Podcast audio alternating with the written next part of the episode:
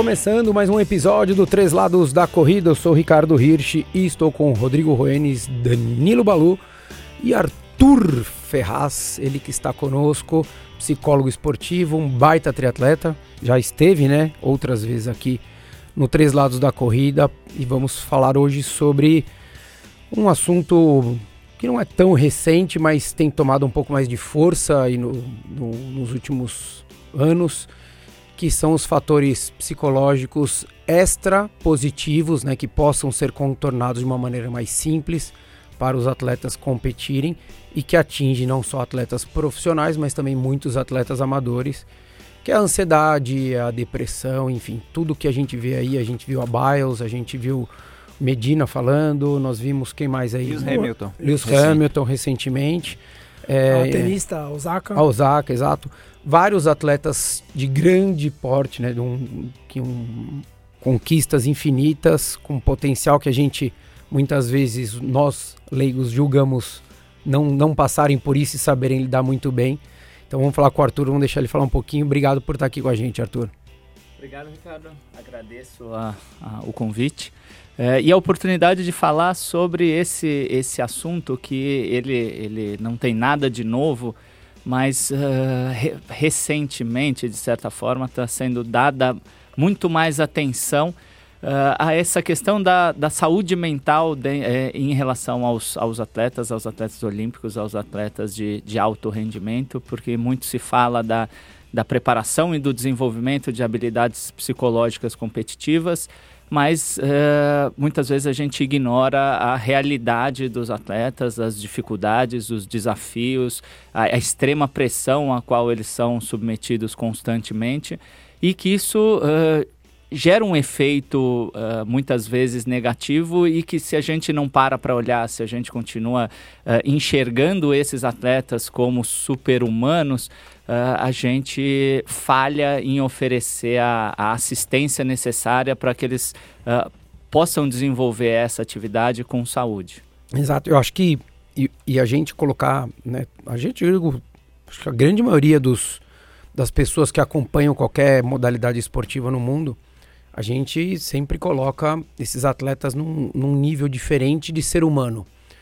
E eu gosto de falar bastante aqui que, na realidade, eles são geneticamente são ETs. Né? Não dá para a gente comparar o que é, é uma Osaka, o que é uma Bios, o que qualquer atleta, seja até do Lewis Hamilton, o piloto, não dá para comparar com um atleta amador daquela modalidade. Esses caras são fora da curva.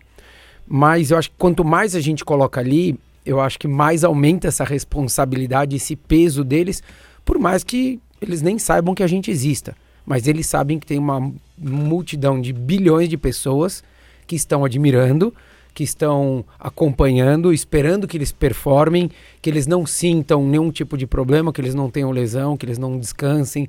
Eu acho que isso ainda não é que piora, mas acho que soma nesse processo, né, Arthur, ou não?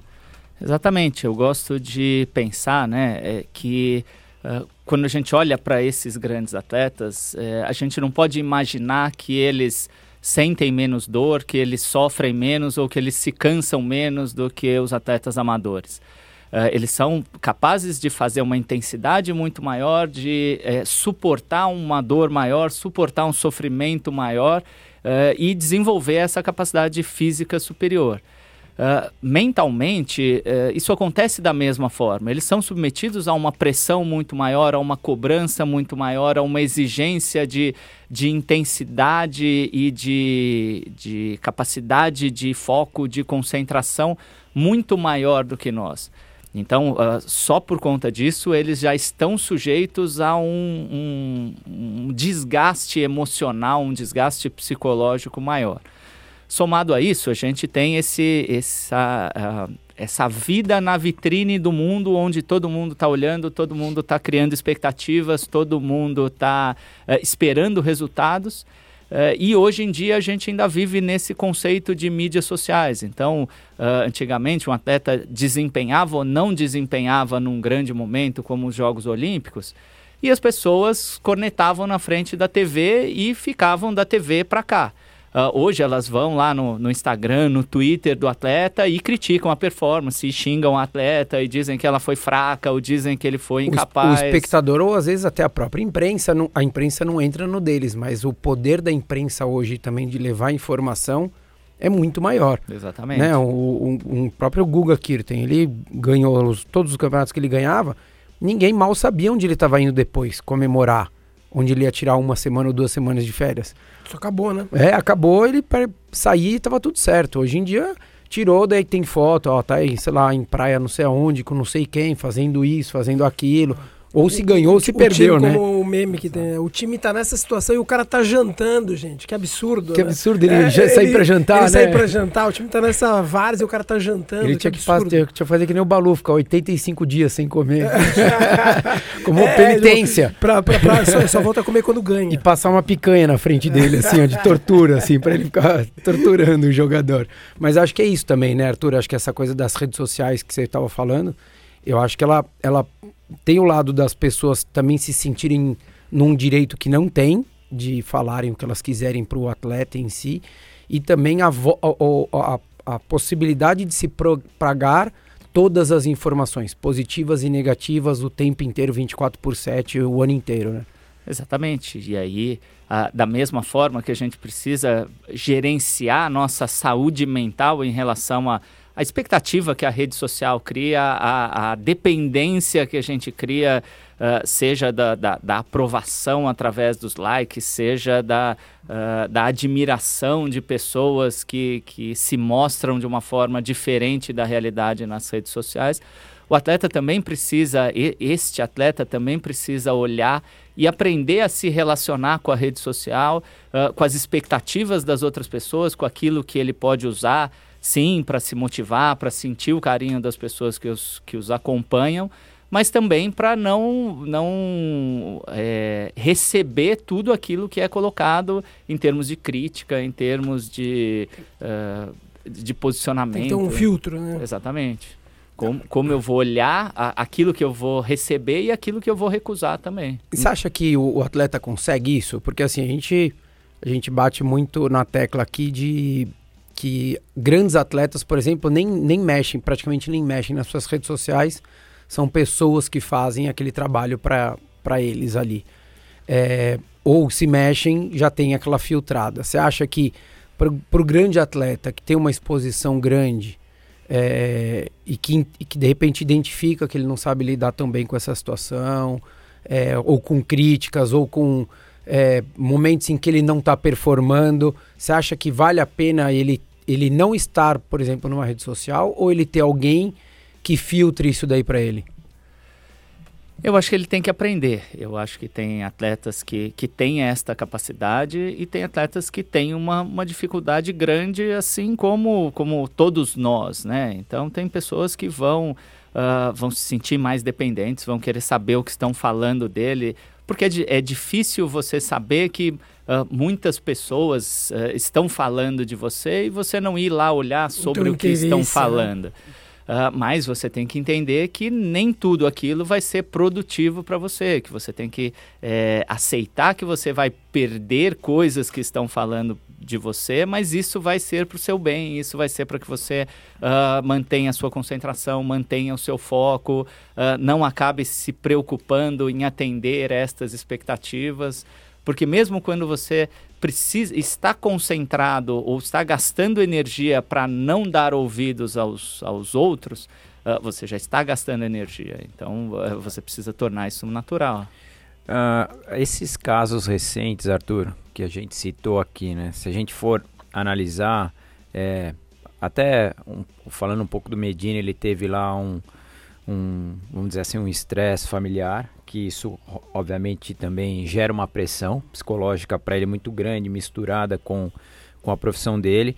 Uh, do ponto de vista financeiro, todos estão bem resolvidos, né?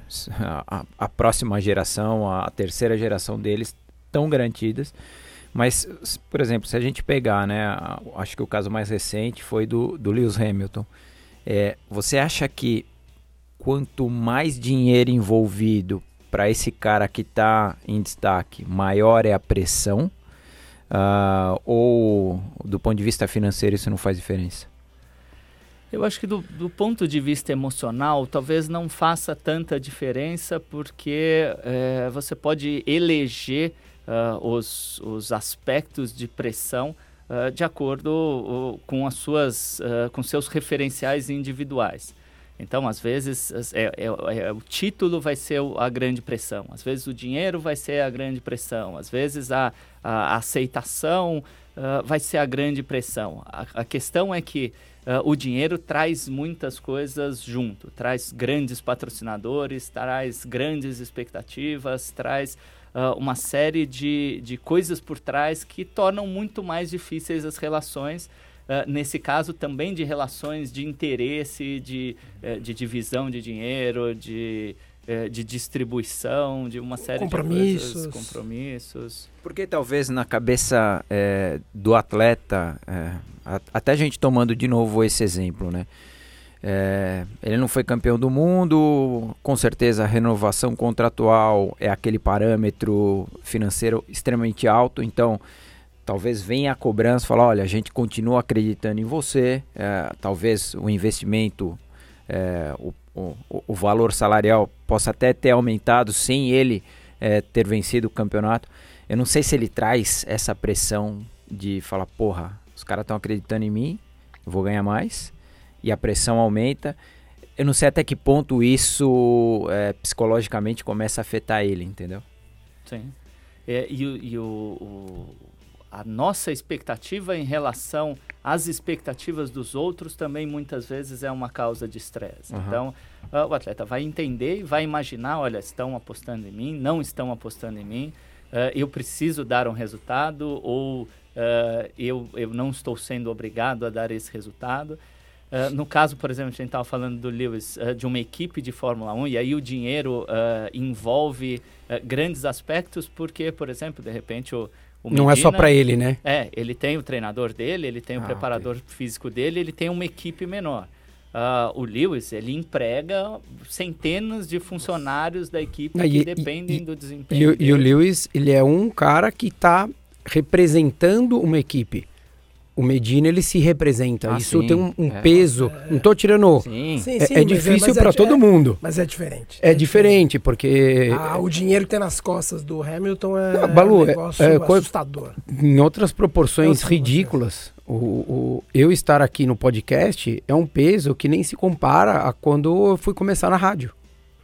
Porque Sim. na rádio eu estava à frente de um grupo Bandeirantes. Eu estava ali que. Aqui, qualquer coisa, a gente para o episódio no meio, fala besteira, edita, Não, o, o próprio ou Medina deixa falou, mesmo. parar, né? Ah, beleza, vai parar. Agora o Hamilton... Não, tem hora que ele não pode e- parar. Pode parar. E nesse caso também, por exemplo, é, quando começou, né, assim, o, o, o Medina é, voltando a ganhar tudo, aí vem é, aquela situação do estresse é, familiar, a gente que tá de fora fala, pô, putz, meu, imagina a cabeça dele, o cara tendo que competir, entregar o resultado, patrocinador pressionando, o cara tem que resolver uma questão particular que tá, pô, evidente para todo mundo. Aí tudo bem. O cara, putz, ele tira o pé e fala, ó, eu vou, sei lá, ficar um ano aí sem, sem competir fora da, da, da minha, do meu trabalho. E aí, putz, é, por ser uma pessoa pública, ele começa a aparecer em festa e não sei o quê. Então, quem fica olhando fala, porra, o cara até agora tava ruim. Agora o cara Agora tá tá jantando, Só que né, assim, meu? às- De novo, né? às De novo, vezes, de novo ele tá tem uma jantando. válvula de escape pra ele, né? Não, mas, Pode não- ser, mas é a vida que normal. Mas é- Exato. É que o problema é que eu acho que é isso, né, Arthur? Eu acho que as pessoas confundem o que é você tratar alguma coisa que você precisa melhorar, ou que você não tenha, ou qual que seja, com a pessoa tá nem aí. É. Porque ele sair para ir para uma festa é normal. Absolutamente eu vou, o normal, Arthur vai, exato. todo mundo, o Medina já ia, o Neymar vai, o, o LeBron Hamilton, James, Hamilton, todo é. mundo, mesmo quem, não, é que eu tô dizendo, quem tem, quem tá num processo é, de depressão, de pressão, de, ansi- de crise de Ansiedade. ansiedade, de síndrome do pânico, tam- é, a pessoa que não passa por tudo isso, ela tem isso. É. Então, por que, que a pessoa que está passando por isso não pode ter? Né? Eu acho que é um apontamento muito equivocado, você não acha, Arthur, ou não? Sim, sim. E, e essas expectativas externas, essa, esse ideal externo criado, uh, ele traz dificuldades muito grandes, porque uh, cria-se esse processo. A hora que, por exemplo, o, o, Medina percebe que ele precisa de um tempo e que ele vai parar, uh, que a Simone Biles decide que ela não vai competir, uh, não vai competir uh, eles estão pensando ou, ou, estão sendo capazes de olhar para a saúde mental deles e tomarem uma decisão que está de acordo com o, o, o os valores principais deles. Só que de que forma isso é olhado? Poxa, mas ele, por que, que ele vai desistir? Ele vai abrir mão dessa prova? Não, mas a Simone chegou na Olimpíada e vai desistir agora. Ela vai abrir mão das medalhas, ela vai abrir mão dos resultados, ele vai abrir mão do circuito mundial que é tão difícil. E é difícil para as pessoas entenderem isso. Sim, ele vai abrir mão e isso vai ser muito melhor para a vida dele, vai ser muito melhor para a saúde dele. Só que se ele não é capaz de entender isso, e, e, a gente não falou disso por muito tempo, porque exatamente o atleta olhava e falava: não, eu não posso parar, as pessoas contam comigo, a equipe conta comigo, o Comitê Olímpico conta comigo, o, patrocinador. patrocinador conta comigo, então eu não posso parar. Uh, além disso, você vive num, num cenário uh, de alta competitividade, onde você está o tempo inteiro uh, pensando em desenvolver os seus potenciais, minimizar suas fraquezas e buscar as fraquezas do seu adversário. Então, colocar, externalizar qualquer fraqueza pessoal era visto como dar espaço para o meu adversário se aproveitar disso. Então, não posso falar, não posso falar que eu sofro, não posso falar que eu estou deprimido, não posso falar que eu fico ansioso. Isso vai, vai criando uma bola de neve é, e, e a gente precisa falar, os atletas começaram a falar e você vê que cada vez vem mais atletas falando, não porque agora está acontecendo muito mais, ah, agora os atletas estão sofrendo. Não, Agora os atletas sentiram que existe um espaço, um espaço. de acolhimento maior e aí todos estão expondo as suas dificuldades que sempre existiram. E, e, e não é só para o atleta que está no auge, né? Não. Que a gente pegou a, a Biles ou a tenista, como é que é? Osaka. A Osaka. É, a, o, o, Arthur falou um negócio ali que me chamou a atenção. Quando o, o atleta ele é o favorito, a gente acha que a pressão é só naquele cara. É, mas o, o, não favorito, muitas vezes, ele está sofrendo o mesmo tanto ou até mais, porque ele fala assim, cara, eu preciso treinar porque eu vou fazer o mundo inteiro entender que eu sou capaz. E às vezes esse cara se coloca numa situação de mais pressão do que quando ele poderia estar, sei lá, sendo o número um ou sendo o atual campeão do mundo, que nem o Medina. Medina brigou com a família, com certeza na cabeça dele era o seguinte: agora eu tenho que fazer de tudo para mostrar para o mundo inteiro que eles estão errados. Que eu não preciso estar. Tá, a gente tá. Eu não é, sou amigo é, dele, é, não sim, conheço sim. ele, é, é exemplo. Exatamente. Mas é aquela coisa que assim, eu não posso agora não ter sucesso. Por quê? Porque eu não tenho mais o Charlão lá para ser o cara que apoia ele, brigou com a família, brigou com a mãe, né? Saiu, ficou do lado da, da, da menina lá. É Daí ele falou assim, cara, eu, eu, eu não posso dar a, a, oportunidade de falarem que eu acabei porque eu estou longe da minha família. Daí ele já coloca uma pressão maior nele. Daí o Felipe Toledo, que hoje é o número um do mundo, ganhou o Bells Beach agora, ele tava olhando aquilo e falava, cara, eu preciso treinar para ser melhor que esses caras. Então você vê que não é muitas vezes, a gente deu os exemplos aqui iniciais de quem só externou isso e explodiu, né? Porque é, é alguém que encheu o tanque ali. Mas muitas vezes tem alguns ali que estão na iminência e que se não tratarem explode. E daí dá para tratar antes, né, Arthur? Acho que esse que é o ponto. A gente está falando do atleta profissional, mas isso serve até para todo mundo que está nos ouvindo aqui, os amadores, para entender que na própria vida pessoal de todo mundo, quem tem síndrome do pânico, quem tem depressão, quem sofre de crise de ansiedade, que você não precisa surtar, querer matar alguém ou achar que vai morrer para você pedir ajuda ou para você tratar isso. Eu acho que você identificar o quanto as coisas estão te fazendo mal, eu acho que é o primeiro passo para poder tentar resolver isso, né? Sim. A gente desculpa, a gente, a gente fala de saúde mental, uh, também precisa ser vista como a saúde física. Você, você pode cuidar da sua saúde no dia a dia, se alimentando bem, fazendo exercícios físicos, uh, cultivando hábitos positivos, ou você também vai cuidar da sua saúde internado no hospital tomando remédios. Então, é possível você aprender a ter uma relação boa com a sua atividade, com o seu esporte, Uh, e não esperar um momento de crise onde você vai se internar numa clínica de reabilitação, de uma clínica psiquiatra para tratar um, um transtorno de pânico, um, um, uma, uma depressão. Então você precisa aprender a se relacionar com isso.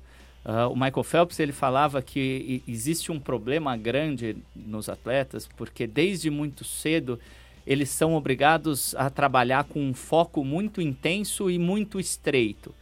Então, eles começam a, a, a, abrir mão de tudo aquilo que não é o esporte, porque o princípio é fazer o esporte. Uh, isso gera uma, uma ligação da identidade deles com a atividade que eles fazem muito grande. E essa identidade, é, ela não só está ligada com atividade, então, ah, eu sou um advogado, eu sou um engenheiro ou eu sou um atleta, mas também está ligado ao sucesso ou ao fracasso daquilo que ele faz. Então, quando eu, eu, eu não só sou um atleta, mas eu sou um, um atleta bom, eu sou uma pessoa boa, eu sou uma pessoa competente, eu sou uma pessoa capaz. Quando eu venço, e eu sou um incompetente, eu sou um incapaz, eu sou um inadequado quando eu perco. Uh, e se ele vai desenvolvendo essa relação sempre em, em, em cada competição, em cada momento que ele precisa se provar, ele vai desenvolvendo já desde o começo essa, essa possibilidade de, no momento de uma grande frustração, no momento que ele sofre uma lesão e ele tem que se afastar, ou no momento que ele vai fazer a transição de carreira, de ele não conseguir se enxergar uh, fora daquela atividade. Michael Phelps falava, eu não, não, me enxerga, não me enxergava fora da piscina. Às vezes, no meio do treino, no final da carreira, eu falava, bom, uh, quem sou eu fora da piscina? E, e, e, o atleta precisa entender exatamente quem ele é. O Arthur, esse exemplo que você deu, você acha que esses, esses que eu digo, alguns atletas que já fizeram é, exatamente isso, de anunciar aposentadoria, então se aposenta, e aí passa um, dois anos e volta para a modalidade. Um mês, Tom Brady. É, a gente viu isso com, com o Schumacher e com tantos outros atletas. Você acha que é, exatamente essa não é, não, não, diria que o atleta se sente perdido e agora vou ter o que, é, o que, que eu vou fazer da minha do, vida. A ausência do esporte é. que o fez consagrado é, faz ele se questionar e tentar reviver aquilo ou não? Também, eu acho que existem vários casos. Existe aquele que, que gostava muito, que valorizava muito, que fica sem, uh, entende que não necessariamente o, o, o, a capacidade dele diminuiu, que ele ainda gosta de fazer aquilo, que ele ainda pode fazer aquilo, que de repente ele estava se cobrando muito e vivendo de uma forma ruim e, e, a hora que ele entende que pode existir uma, uma relação diferente com o esporte, ele volta.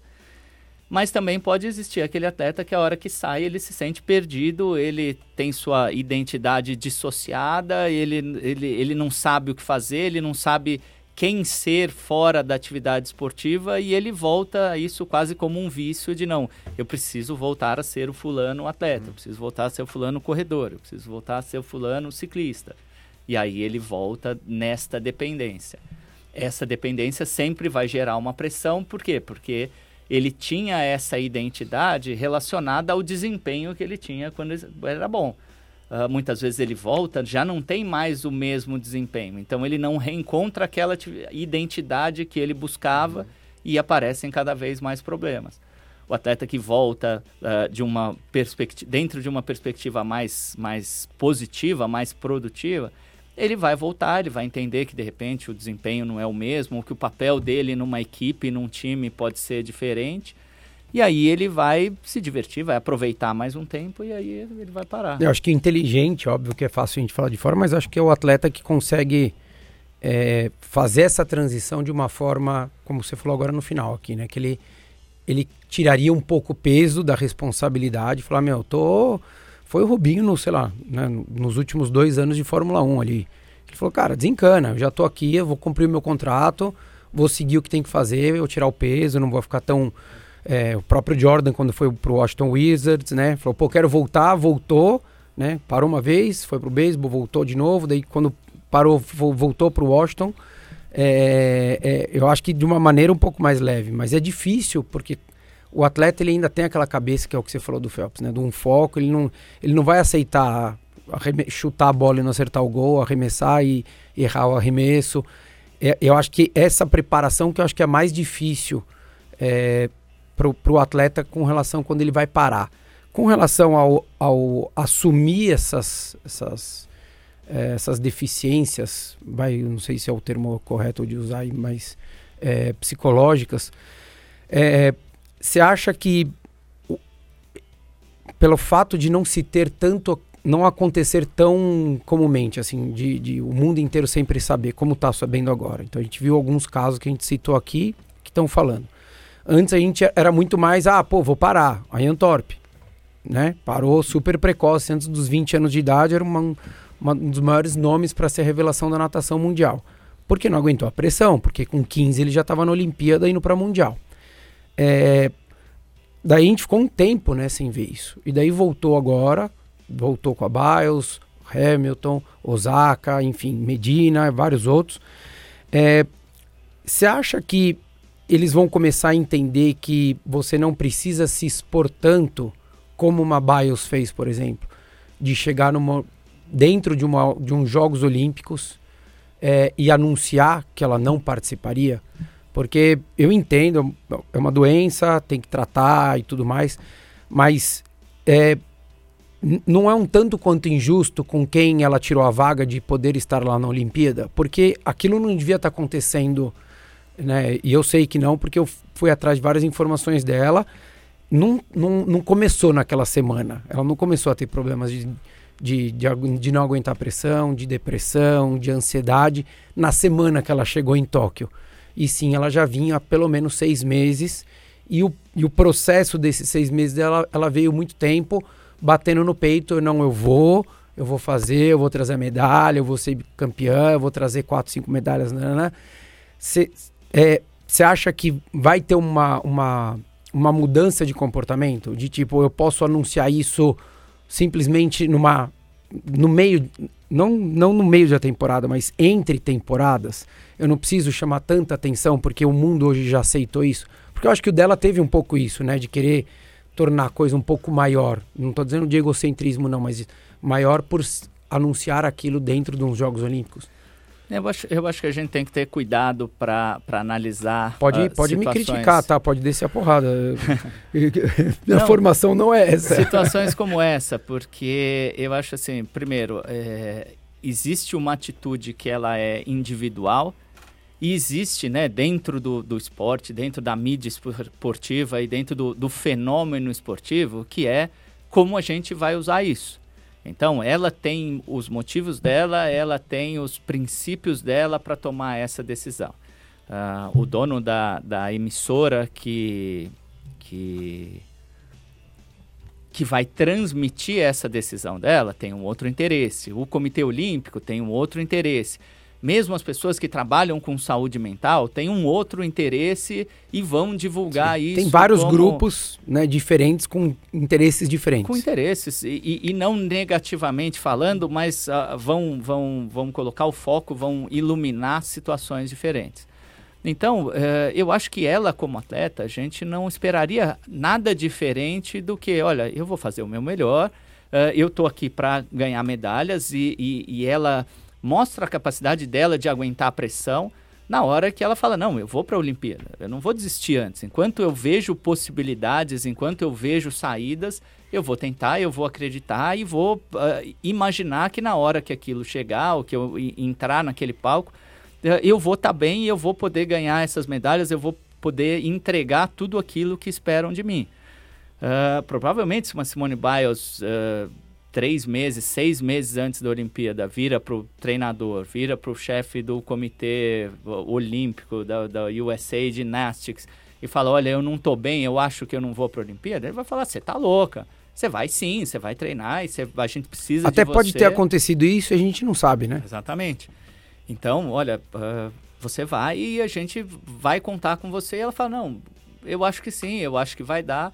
No momento em que ela chega, ou que ela está aquecendo, ou que ela está fazendo treino de pódio e se sente uh, absolutamente fora do controle, e aí o caso dela é bem específico em relação à ansiedade, em relação a, a, a perder uma série de referenciais que para ela no meio da ginástica são importantes. E a ginástica, né, a, em alguns aparelhos, como situações de, de risco físico eminente, uh, é, ela precisava tomar uma decisão adequada porque ela podia cair, bater a cabeça e aí estaria a Simone Biles uh, com uma grave lesão e a gente falando, poxa, ela devia ter desistido quando podia, se ela sabia que isso estava acontecendo.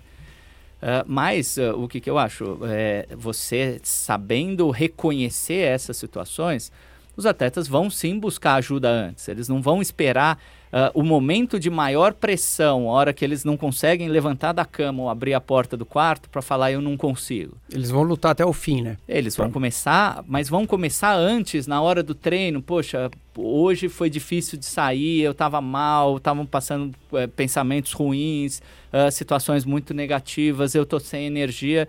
Deixa eu começar a trabalhar isso, a procurar ajuda agora e aí a, a, manchete não vai aparecer na véspera da competição. Então eu acho que é menos uma responsabilidade do tipo, olha, os atletas estão uh, criando uma situação muito grande na hora da competição, mas assim, é na hora da competição que isso está acontecendo porque eles negaram por muito tempo.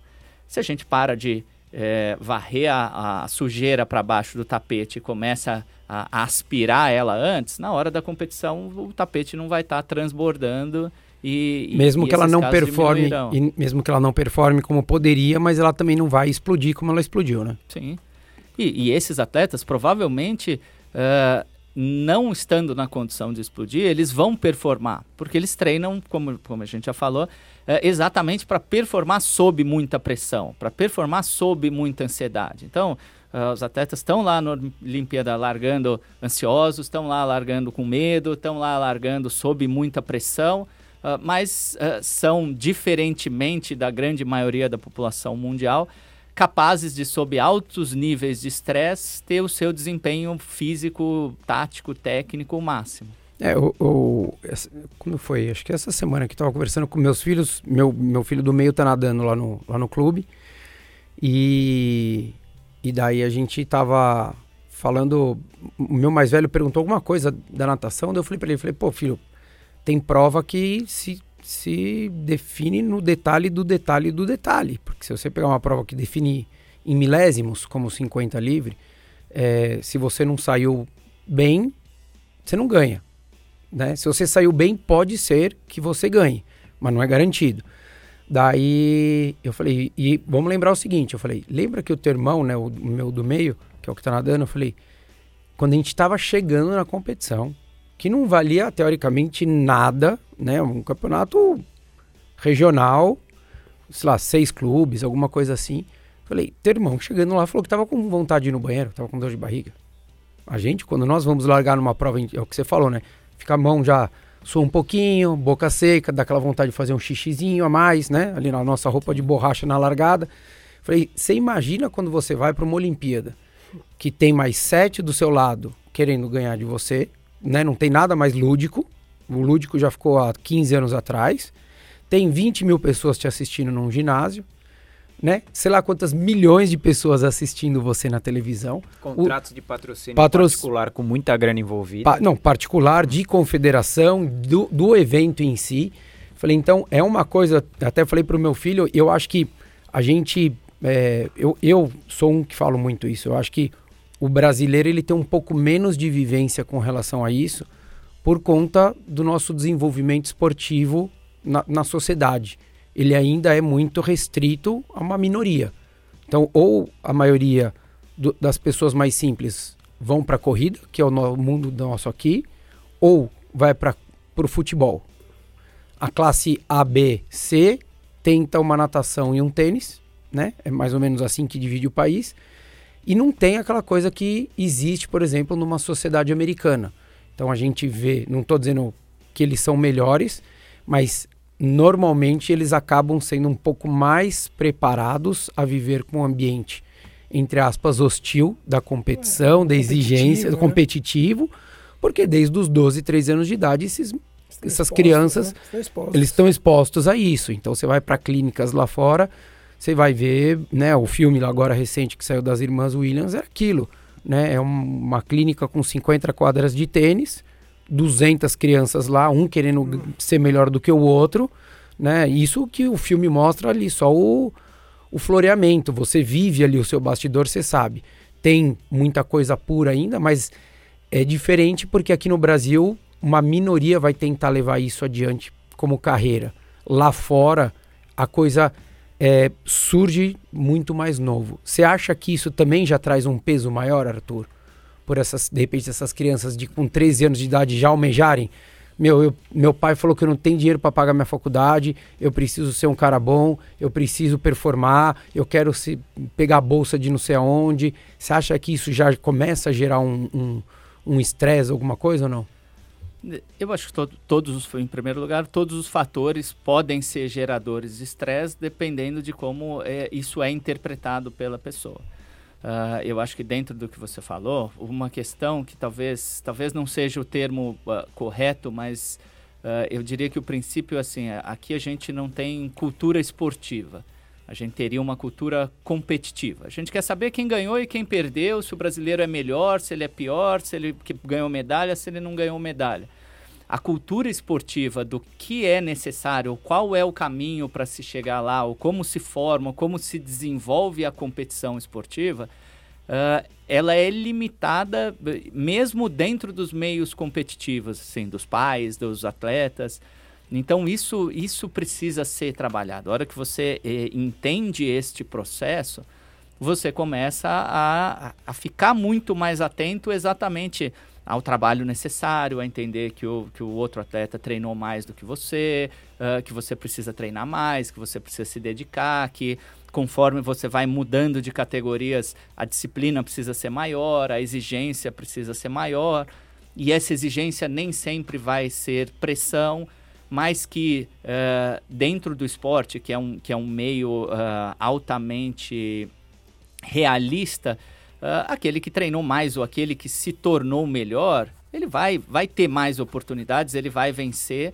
Ah, não adianta você... Ele é mais justo, o esporte é justo. Exatamente. Você treinou mais, você vai evoluir. Se não treinou, você não vai evoluir. Então você vai saber, olha, se por um lado você precisa ser o melhor para entrar numa faculdade, para conseguir uma bolsa, ah, ser o melhor está de certa forma um pouco mais sob o seu controle do que em várias outras atividades, por exemplo, para você cons- conseguir um estágio, para você conseguir uma um, às vezes um emprego que você tem de uma indicação do pai vindo de um, de um diretor, de alguém, fica, fica muito mais fácil.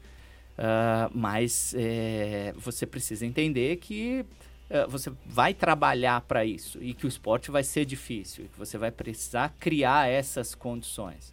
Então, toda essa, essa expectativa eh, e, e como você adequa ela à realidade que você vive é muito importante para se você desenvolver esse aspecto. E é o que eu vejo, por exemplo, hoje com vários atletas ah, amadores que eu trabalho. Ah, que eles começam a, a se cobrar muito porque existe um referencial, seja das redes sociais, ou seja do, do desejo individual daquilo que o atleta quer conquistar. Ah, e às vezes ele não tem tempo suficiente, ou ele não conhece aquilo que precisa ser feito, ou ele mudou de emprego e tem menos horas para treinar.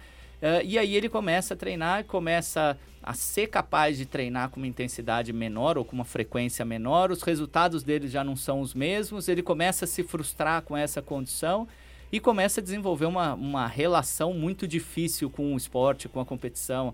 Volta frustrado, ah, fica deprimido ou fica muito ansioso na competição porque ah, sabe que, de, de certa forma, ele quer muito aquilo, porque isso está ligado ao desejo, mas a hora que ele olha para para a realidade, ele sabe que ele não se colocou em condições de conseguir aquele resultado e a ansiedade fica muito alta.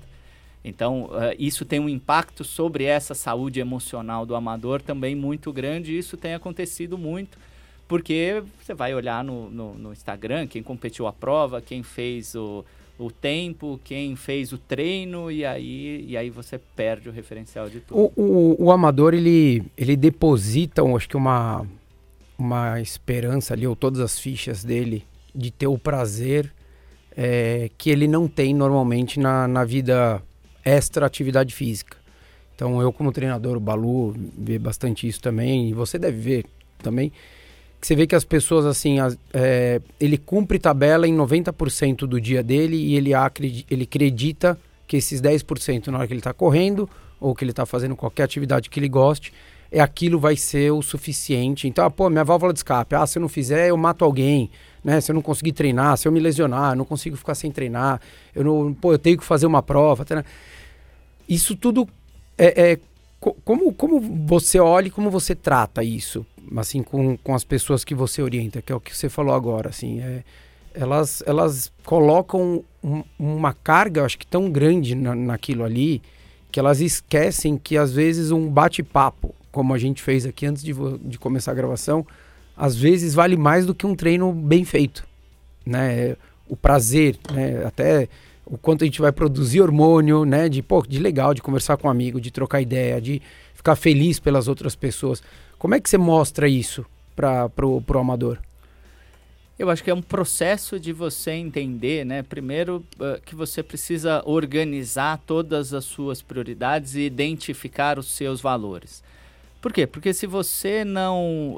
Você vive essa vida em que 80, 90% do seu tempo você cumpre tabela, você uh, não está feliz no seu trabalho, você não quer ficar com a sua família, você uh, tem uma série de outros problemas e deposita isso tudo no esporte, a gente volta para aquela questão do profissional. Você começa a ligar sua identidade muito na atividade. Então, uh, o único prazer que eu tenho é correr e eu sou o corredor. Uh, e então o, o meu, o, a minha sensação de valor uh, está ligado ao treino que eu faço, ao tempo que eu tenho na prova, ao quanto que eu ganho, ou que eu sou melhor que o fulano, que o ciclano, e que eu sou o melhor da assessoria, ou que eu ganhei uma prova regional. Uh, e aí isso, isso fica muito frágil, porque assim, eu estou treinando bem, eu tenho a minha sensação de competência.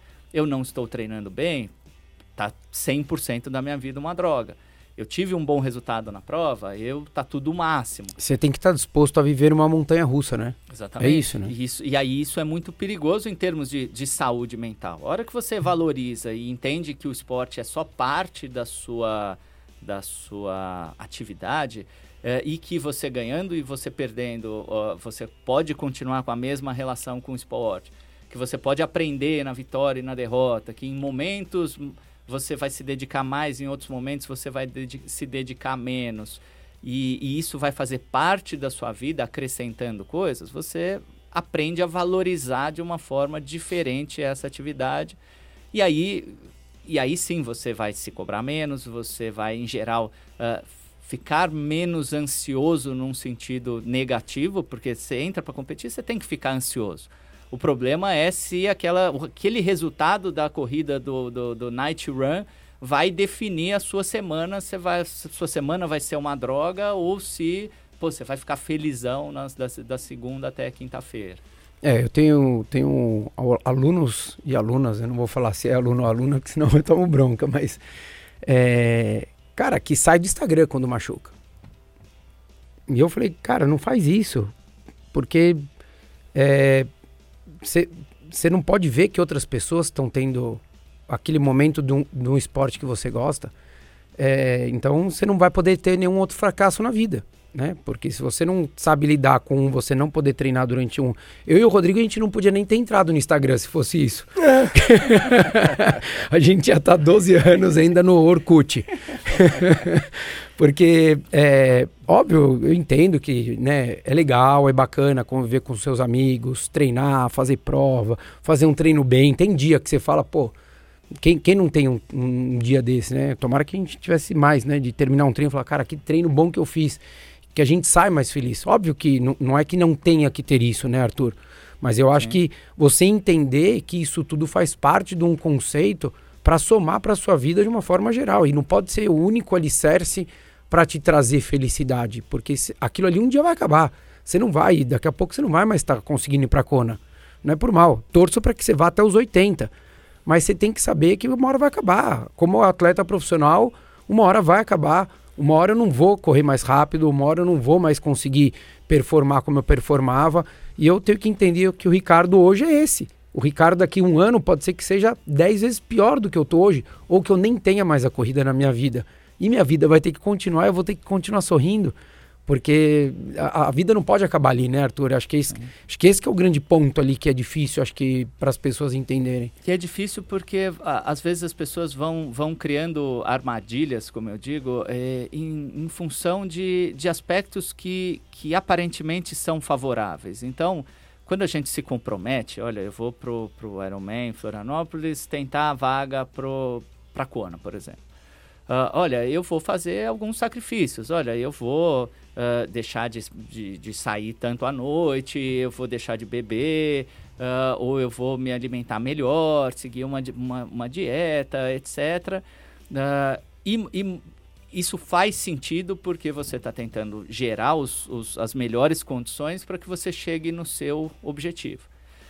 Mas muitas vezes você começa a abrir mão de certas coisas que, uh, que talvez nem façam tanta diferença, mas você uh, começa de forma um pouco mais obsessiva a abrir mão de tudo. Então, olha, eu vou parar de valorizar todas essas coisas uh, em função da, daquele meu objetivo. E, e, vou me sentir mais, mais nobre, mais virtuoso, porque eu não saio, porque eu não bebo, porque eu acho chato sair com os amigos, porque eu acho chato fazer qualquer coisa que não seja treinar. E a, e a começar pela família, né, Arthur? Exato. Que a gente vê, tem muitos casos. E aí ele vai negligenciando tudo isso e, e aí chega na, na, na, hora da prova, ele criou essa armadilha, porque, bom, mas já que eu abri mão de tudo, agora tem que, que valer a pena. uma vida miserável até agora, uh, eu, eu preciso dar o meu resultado, senão eu vou ter desperdiçado tudo isso. E aí ele, ele, ele criou já essa armadilha que ele está caindo na hora da prova, de ansiedade. Se ele vai mal, ele fala, poxa, mas eu desperdicei porque eu fiquei seis meses sem fazer isso, sem fazer aquilo. E aí ele parou de valorizar o jantar com a família, passou, parou de valorizar uma viagem sem treino, ele parou de valorizar, uh, sei lá, tomar uma cerveja, co coisas desse tipo, uh, que não que o atleta precise fazer isso, Uh, mas que ele também precisa entender qual é essa relação. São coisas, são mais coisas que colocam mais peso, né? Exatamente. Mais peso ali no dia a dia. Eu acho que, que é o porque eu, eu, eu tento sempre trazer esse, esse paralelo eu converso muito até com os meus filhos. Eles são novos, mas eu tenho o papo com eles 100% aberto de tudo, assim. E eu falo para eles, falo, cara, vocês querem fazer as suas coisas, não tem problema nenhum, mas vocês só precisam de se dedicar. Até para saber se vocês gostam mesmo, né? Primeiro se vocês gostam, porque se você não se dedica, você não vai conseguir nem chegar no momento do prazer. É o começo da corrida para quem nunca correu. Vai, quando eu vou voltar a correr, pô, vai, ah, corre caminha.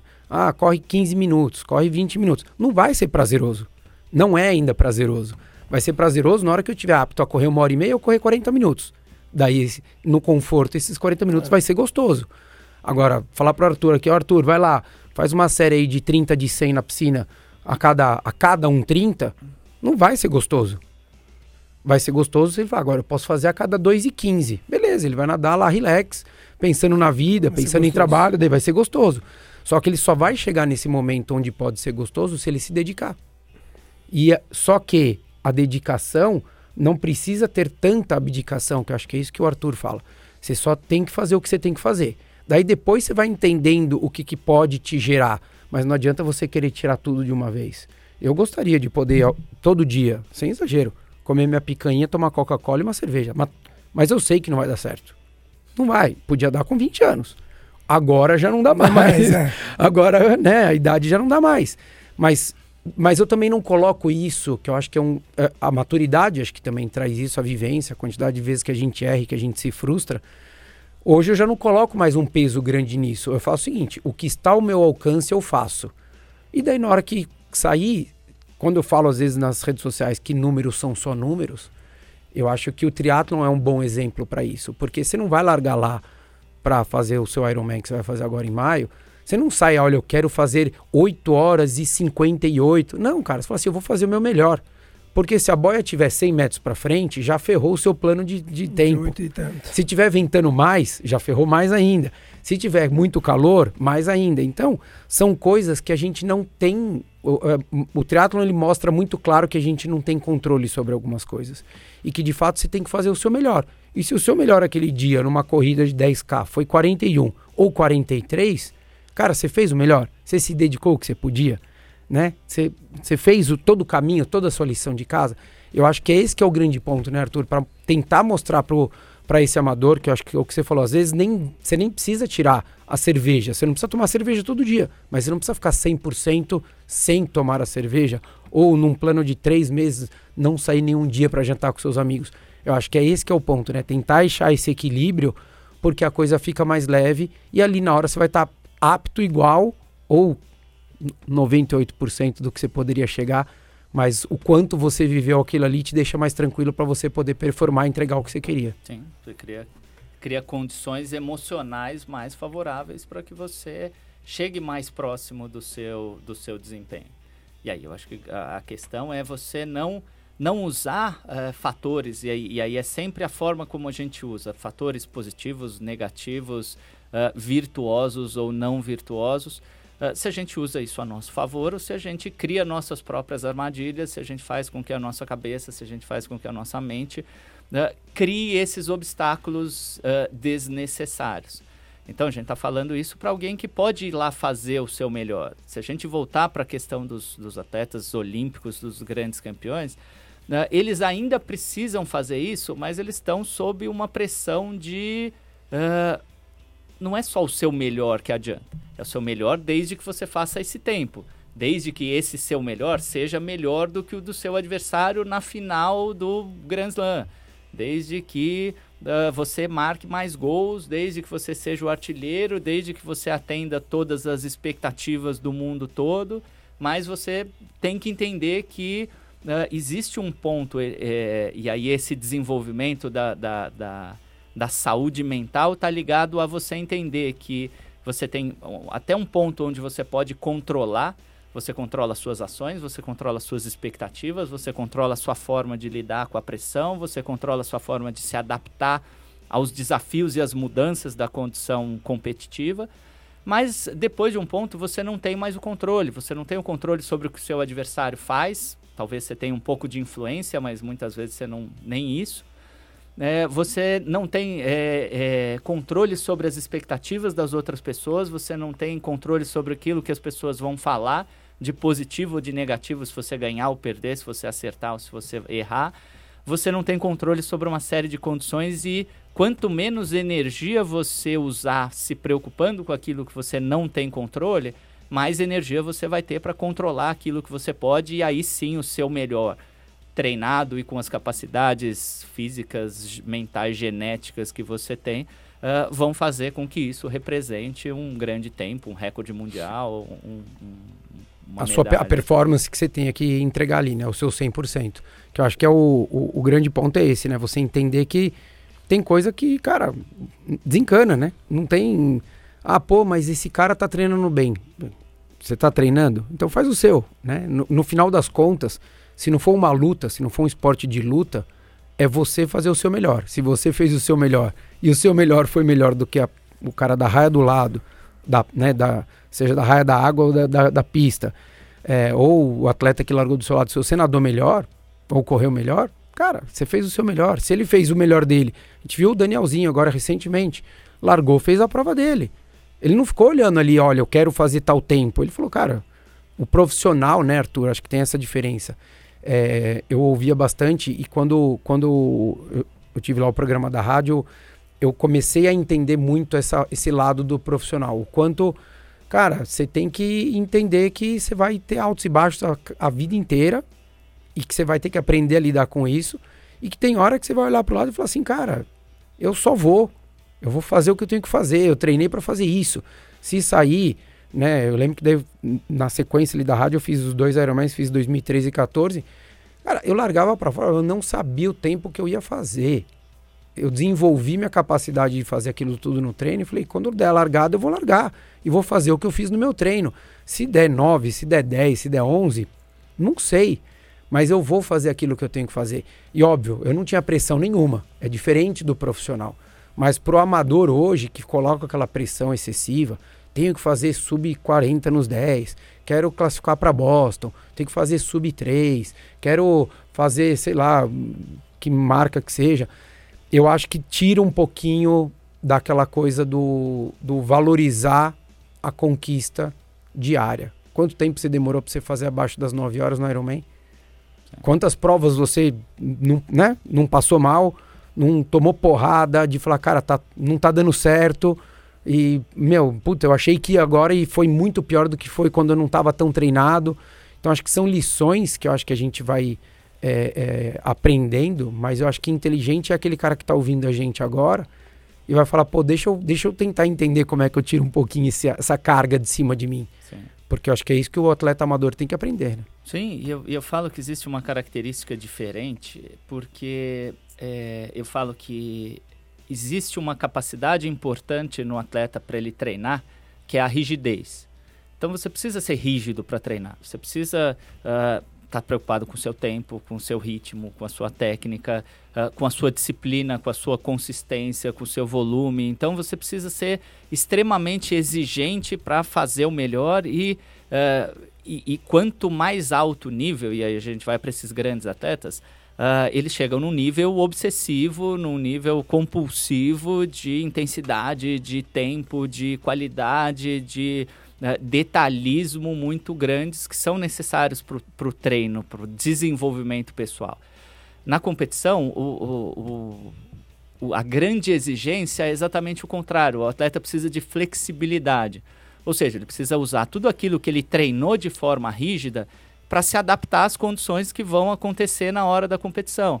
Então, se ele não é capaz também de mudar o mindset na hora da competição, olha, as coisas vão dar errado, as coisas vão ser difíceis, né, e eu tenho que esperar isso e tenho que ser capaz de, de usar os meus recursos, mas talvez não do jeito que eu esperava, mas uh, da melhor forma possível neste momento, uh, esse vai ser o caminho do, do, do melhor resultado.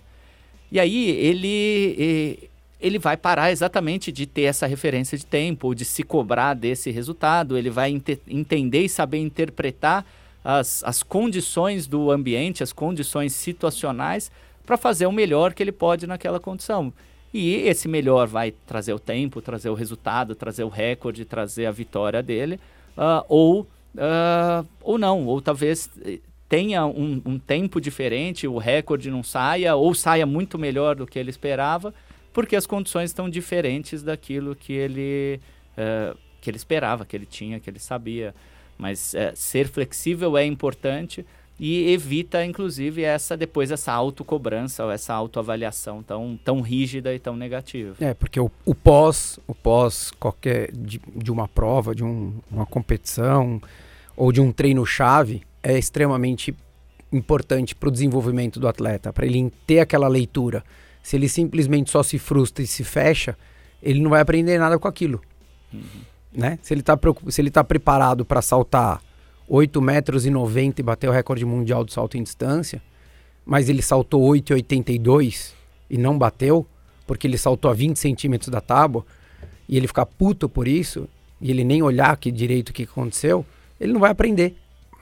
E não vai, isso aí tá falando do profissional, mas serve para o amador, né? Acho que o paralelo é o mesmo, óbvio que dadas as devidas proporções, mas eu acho que essa essa flexibilidade que você tem te permite entender o que, que você acertou, o que, que você errou. E acho que é aí que é o grande pulo do gato para você evoluir. Não é exatamente, isso? exatamente. A postura rígida leva você a, a olhar as coisas sobre uma perspectiva só. Uh, se essa perspectiva foi o de alcançar o resultado, você simplesmente fica, fica feliz, eu alcancei esse resultado, e, e vai dificultar também que você entenda se o resultado poderia ser até melhor ou se você encontrou as condições ideais. Mas a postura rígida também vai ser muito ruim na hora que você não alcança os seus objetivos. E aí simplesmente isso vai ser visto como uma frustração e não como algo a ser mudado, a ser aprendido, a ser desenvolvido, a ser trabalhado. Então, uh, essa questão de, de como você lida ou como você aceita aquela realidade que se impõe naquele momento, ela vai dizer muito de como você vai ficar depois. E, e, e, qual o impacto emocional isso vai ter sobre você. O, o Arthur, você acha que é, falando do amador. Então a gente a gente vê isso, né, no dia a dia, alguns exemplos na rede social onde esse atleta amador, independente da modalidade que ele faça, ele coloca ali na rede social que ele ele coloca ali no título dele que ele é um atleta. E aí ele coloca os tempos dele, e ali lá no final ele coloca a profissão dele. E às vezes é um cirurgião, um cardiovascular renomado, é um dentista renomado. Você acha que esse sinal dessa prioridade de ele colocar a referência como atleta é um sinal já de, de ele estar tá desconectado um pouco com a família, um pouco com o trabalho ou não? Eu acho que uh, diria assim, em geral, as pessoas que estão mais desconectadas têm uma tendência maior a se identificarem como fulano atleta, o fulano corredor, o fulano triatleta não necessariamente aquele que se envolve, porque ele pode ter uma, uma vivência diferente, positiva em relação a isso, uh, mas uh, ainda assim eu acho que a identidade está muito ligada a. Ou, ou, talvez possa estar ligada demais, talvez seja um ponto de atenção, mas em geral aquelas pessoas que têm mais problema vão, vão comumente mais estar uh, identificados demais com essa condição. Uhum. Então, acho que você tem que, tem que saber que isso é parte da sua vida, você pode valorizar. Às vezes é, é mais legal e mais fácil você postar suas fotos nadando, correndo, pedalando, do que as suas fotos ali dentro do, do consultório. Mas, é... mas você tem que saber o peso de cada coisa, senão você facilmente pode, como a gente fala, virar refém do personagem. Você cria aquele personagem corredor que tem aquele desempenho, que sabe de tudo, que dá a dica, que e aí, pô, depois que eu dei dica, depois que eu uh, expliquei, depois que eu falei de um monte de coisa que eu sei e que eu não sei, se eu for mal na prova, o que, que essas pessoas, todos meus seguidores, meus fãs, vão falar de mim? Então eu preciso dar um resultado na prova. E se eu acho que eu não vou dar o resultado na prova, eu já começo não sei quantos posts antes com Dá desculpa. Que loucura isso, né? Ah, isso é ah mas isso é básico. Isso, é, isso é largada de prova. Você fala, e aí, tá bem? Putz, cara, essa Nossa. semana no meu... morreu meu, meu periquito, é, eu espirrei oito vezes. Pra mim, o clássico, sabe, sabe que é o cara que bebe antes da prova. Ah, não, já larga. Beber, é. Não, tô relaxar, tranquilo, tô tal. Tranquilo, relaxar. Pra mim, isso é. é já, já larga com a Miguel. Já larga Miguel. Se, fala. É, é, não, fala uma coisa. O que, o que é, pessoal pergunta? E o que, que vo, não, ele não, ele não vai te atender agora. Não, não vai, droga, então não, então não tem mais solução, né, cara? Não adianta. O que, que você acha quando você ouve esses casos, quando né, ganha destaque? O que, que você pensa dessas pessoas? Por exemplo, ah, não, o Hamilton tá em dúvida se vai disputar a temporada. Que que, quando você olha essas manchetes, que né, são feitas geralmente por né, leigos, não dizer, porque é um jornalista, né? Ele, quando essa notícia chega desses grandes nomes, o que, que, que, você pensa?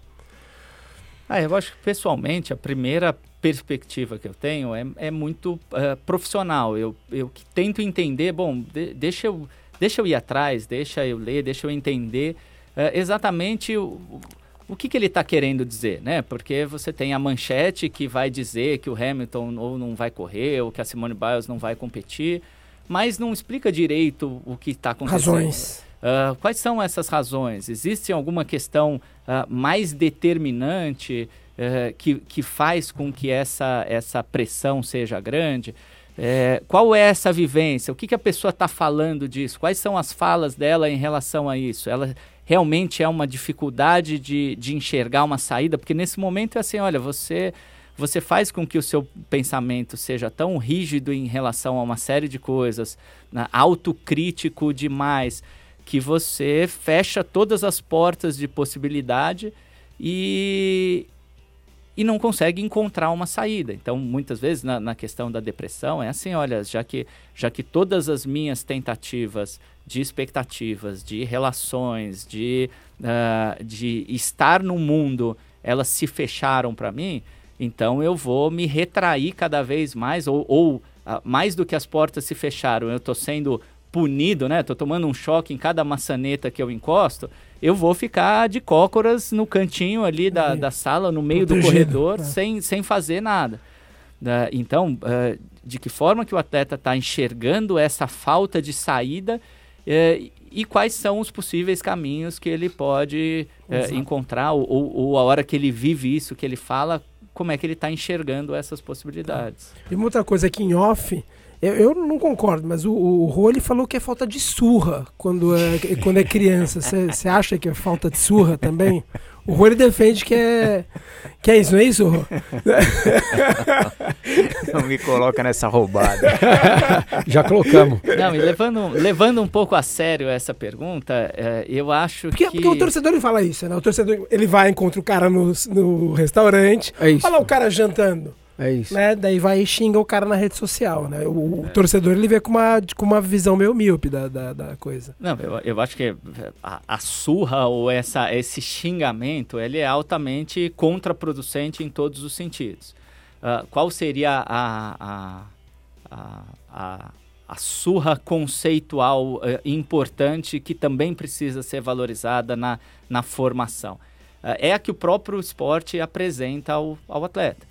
Então, a hora que você eh, chega na prova e perde, e aí não precisa ser uma, uma, uma surra, mas você vê que alguém está mais preparado que você, que alguém se condicionou melhor, ou que alguém lidou com os aspectos competitivos melhor que você, e, e aí um garoto em formação, por exemplo, e vive esta frustração, você começa a aprender sobre ganhar ou perder e você entende que a realidade do esporte implica ganhar ou perder e que, e que está certo ganhar ou perder.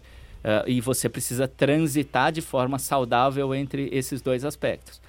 A hora, e isso a gente vê muito na formação, uh, nesse mundo que tende a proteger demais as crianças de qualquer tipo de frustração, a hora que o meu filho não é o melhor, não está entre os melhores da equipe, a gente muda de esporte, a gente muda É. de modalidade, a gente uh, faz, uh, já faz inglês, já faz música, já faz natação, já faz basquete, já faz teatro. Uh, vamos, vamos mudar para aquilo que não Você gera foge, frustração. É, foge da frustração. E, a- e aí você cria pessoas muito frágeis. E aí esta fragilidade depois vai ter ah, desdobramentos no momento em que a vida vai te apresentar constantemente frustrações. Seja no esporte ou no dia a dia profissional, né? Que a pessoa não seja um atleta profissional, né? Vai ser um arquiteto, um engenheiro, um advogado, ele vai ter frustração. Exatamente. Vai ter que E passar o- por isso. O esporte vai ensinar muito isso. Olha, isso vai. Nem sempre eu vou conseguir aquilo que eu quero, mas existe um caminho para conseguir. Ah, e não adianta eu falar, poxa, mas eu venho todos os dias. A gente fala ali na equipe, poxa, mas meu filho vem todos os dias e não melhora. É, porque ele só vem todos os dias. Mas a hora que ele chega, ele não se esforça, ele não faz força na série. ah, só que ele chega na competição e aí ele fica triste porque todos aqueles outros que também, assim como ele, vieram todos os dias, mas caíram na água, se esforçavam, faziam força, saíam cansados, ah, chegavam, iam treinar todo sábado de manhã, ao, ao invés de viajar, não perdiam semana porque estavam na, na, na- na- viagem do meio ambiente, ah, tem resultados melhores que eles, ah, ele precisa entender que, olha, existiu um motivo para isso. É, volta aquilo que eu falei, né? O quanto você se dedicou, né? Pra você saber se você gosta e se você vai poder levar isso adiante ou não. Porque eu falo muito, eu não, eu até torço para que meus filhos, se eles não ouvem o podcast, então eu posso falar. Mas eu até torço para que eles não queiram ser atletas profissionais. Mas eu quero que eles tenham o esporte na vida deles. Se eles quiserem ser atletas A profissionais, vivência, né? A não, eu vivência vou, é- eu vou estimular, mas eu acredito que nenhum tenha condição. Deve ter puxado o pai, não vai ter condição de ser bom. Mas, é, pô, meu filho da natação que eu falei agora há pouco, cara, ele começou a se dedicar um pouquinho, o quanto ele evoluiu, mas eu sou o cara que fala assim: você quer que eu te ajude, eu te ajudo. Se você não quiser, não tem problema nenhum.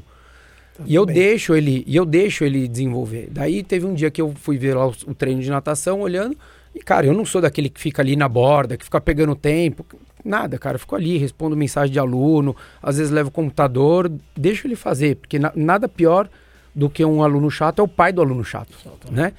E daí um dia, uns dois dias eu reparei e vi a série, via que ele fazia a série e terminava ali, meu, tranquilo. Falei, cara, série de natação não é pra isso, né? É, é tipo da, fazer tiro de É, 400 na pista e você falar. "Ah." Daí um dia eu falei, filho, e aí, como é que foi a série? Não, foi tranquilo, papai. Fiz lá os de 50, tá? Foi legal, foi legal. Falei, e aí, sofreu? Ah, um pouquinho nos dois últimos. Falei, posso te falar uma coisa? Re- olha pro lado, pra quem nada melhor, e repara como é Como que eles fazem. É. Daí ele ficou assim, eu falei, vê lá. E não falei nada. Falei, vê como é que eles fazem desde o começo, vê o tempo que eles fazem, só para você entender. Daí no dia seguinte ele voltou e falou: Nossa, papai, eles já chegam cansados no primeiro. Falei, então, então, então, né? O que, que você acha de tentar fazer isso, já que eles são os melhores e eles estão chegando desse Mas jeito? eu tô chegando na frente deles. mesmo assim. não, ele não tava. mas assim, mas é, eu acho que é isso, é o que o Arthur falou. Então acho que às vezes é você também explicar, não adianta você somente só ir. Né? Vo- Você correr é uma coisa, você treinar corrida é é diferente. E eu acho que daí você também começa a colocar, entender os pesos do quanto você se dedica, o quanto você tem de volta, o quanto você tem certeza de que você é capaz e está apto a fazer para o que você vai colher na prova. O Arthur não sabe, ele sabe que ele não vai fazer 8 horas e 5 no Ironman. Exagerei porque é fato. Ele, tô, tô errado, Arthur? Não, não. Não vai fazer. Mas ele sabe que se ele der tudo certo, ele pode fazer abaixo das 9. Então, beleza. Então, o plano de prova dele é esse. Ele tem um número como referência. Mas até para treinar, até para ele entender o que ele vai ter que buscar durante o treinamento, o que ele vai fazer lá. Então, ele chegar lá na largada da prova, se ele ficar pensando que ele vai fazer 8 e 5, ele vai se frustrar. É. Ele vai se frustrar, ele vai. Nos posts ele vai ter falado que ele ia fazer isso. E daí ele vai ter que dar satisfação, porque ele falou que ia fazer. 8, 5. Então, a- às vezes eu vejo o atleta, tanto o amador, eu acho que mais o amador, porque o profissional posta muito menos tudo isso. Mas às vezes ele cava a própria cova, Nossa, né? Ele levanta a bola ali para toda hora tomar, né? É o que o Balu falou da cerveja do dia anterior, esse tipo de coisa, tal. E daí sim, esse cara merece uma surra. né? Ah, merece um presta atenção. Presta atenção, presta merece. atenção, merece, Presta atenção, merece, merece. merece. Merece. O, o psicólogo, só para terminar, o psicólogo, como você faz lá, que você trabalha no, no Paineiras com um monte de atleta e também você trabalha com atletas individuais. Você se vê nesse direito ou às vezes na obrigação de dar uma, uma pegada no colarinho de alguém ali ou não? Sim, sim. Eu acho que, é, co- como eu digo que, que você precisa ter o, o, o que eu chamo de pensamento produtivo, ou seja, ah, aquilo que vai te aproximar do seu objetivo final. É, é a sua capacidade de enxergar a realidade da forma como ela é e se adequar da maneira mais, ah, mais correta, né? mais, mais produtiva propriamente dita. Então, ele sim, ele precisa entender a realidade. Em alguns momentos você precisa apresentar ou ir, ir, ir puxando até Instigando. que ele mostre, porque ele sabe reconhecer a realidade. E aí, a hora que ele se confronta com a expectativa dele com, com a realidade, ele fica até sem jeito, porque ele vê, às vezes, o quanto é ridículo a, a- aquilo que ele está pensando em relação a- ao- aos recursos que ele tem.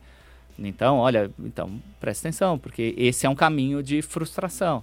Então, mais do que. Às vezes você deixa, olha, tudo bem, então é isso, e depois você vai, vai saber que vai dar errado e vai trabalhar a hora que ele vo- voltar frustrado. E algumas vezes você, você tem que perguntar, pô, mas é isso mesmo? Mas baseado em quê? Diante de quais argumentos? Diante de quais condições? Ah, e aí ele entende, poxa, então não é só esperar o tempo, eu tenho que entender que existem condições que vão ser favoráveis e existem condições que vão ser desfavoráveis. Existem eh, situações que são necessárias para eu chegar nisso e existem condições que, que mostram que ah, é impossível chegar nisso. Então, e aí, a hora que ele enxerga a realidade, fica mais fácil dele eh, estabelecer essa relação. Então, acho que esse é um ponto Dá uma, importante. dá uma alinhada na expectativa, né? A Sim. boa e velha. E aí a gente precisa olhar o tempo inteiro para todos esses aspectos ah, de como ele cria as próprias armadilhas, de como ele se sabota várias vezes, de como ele às vezes falha em enxergar a realidade, seja super se supervalorizando ou se subvalorizando, ou supervalorizando a realidade ou subvalorizando a realidade.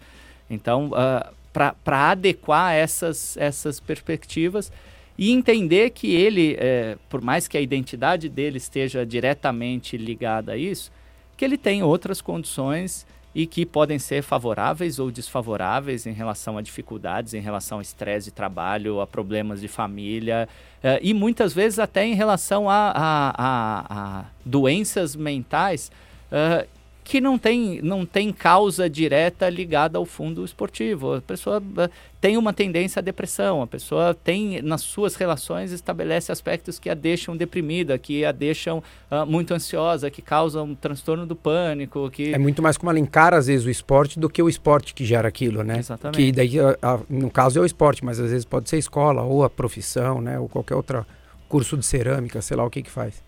Exatamente. E é, e é, e é multifatorial esse aspecto da, da depressão propriamente dita, ou da ansiedade, ou da, da, da doença mental, como a gente fala. Uh, porque ele tem, tem aspectos genéticos, ele tem aspectos uh, hormonais, neurofisiológicos, comportamentais, uh, psicológicos, né, de, de relações.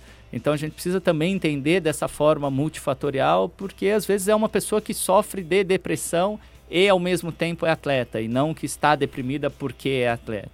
Fechou. Coisa linda. Obrigado, Arthur. Valeu aí pelo papo. Desculpa Maravilha. o aluguel. O desabafo, o Balu vai fazer o Pix para você depois. valeu, agradeço o convite. Valeu, valeu, pessoal. Espero que vocês tenham gostado. Um abraço.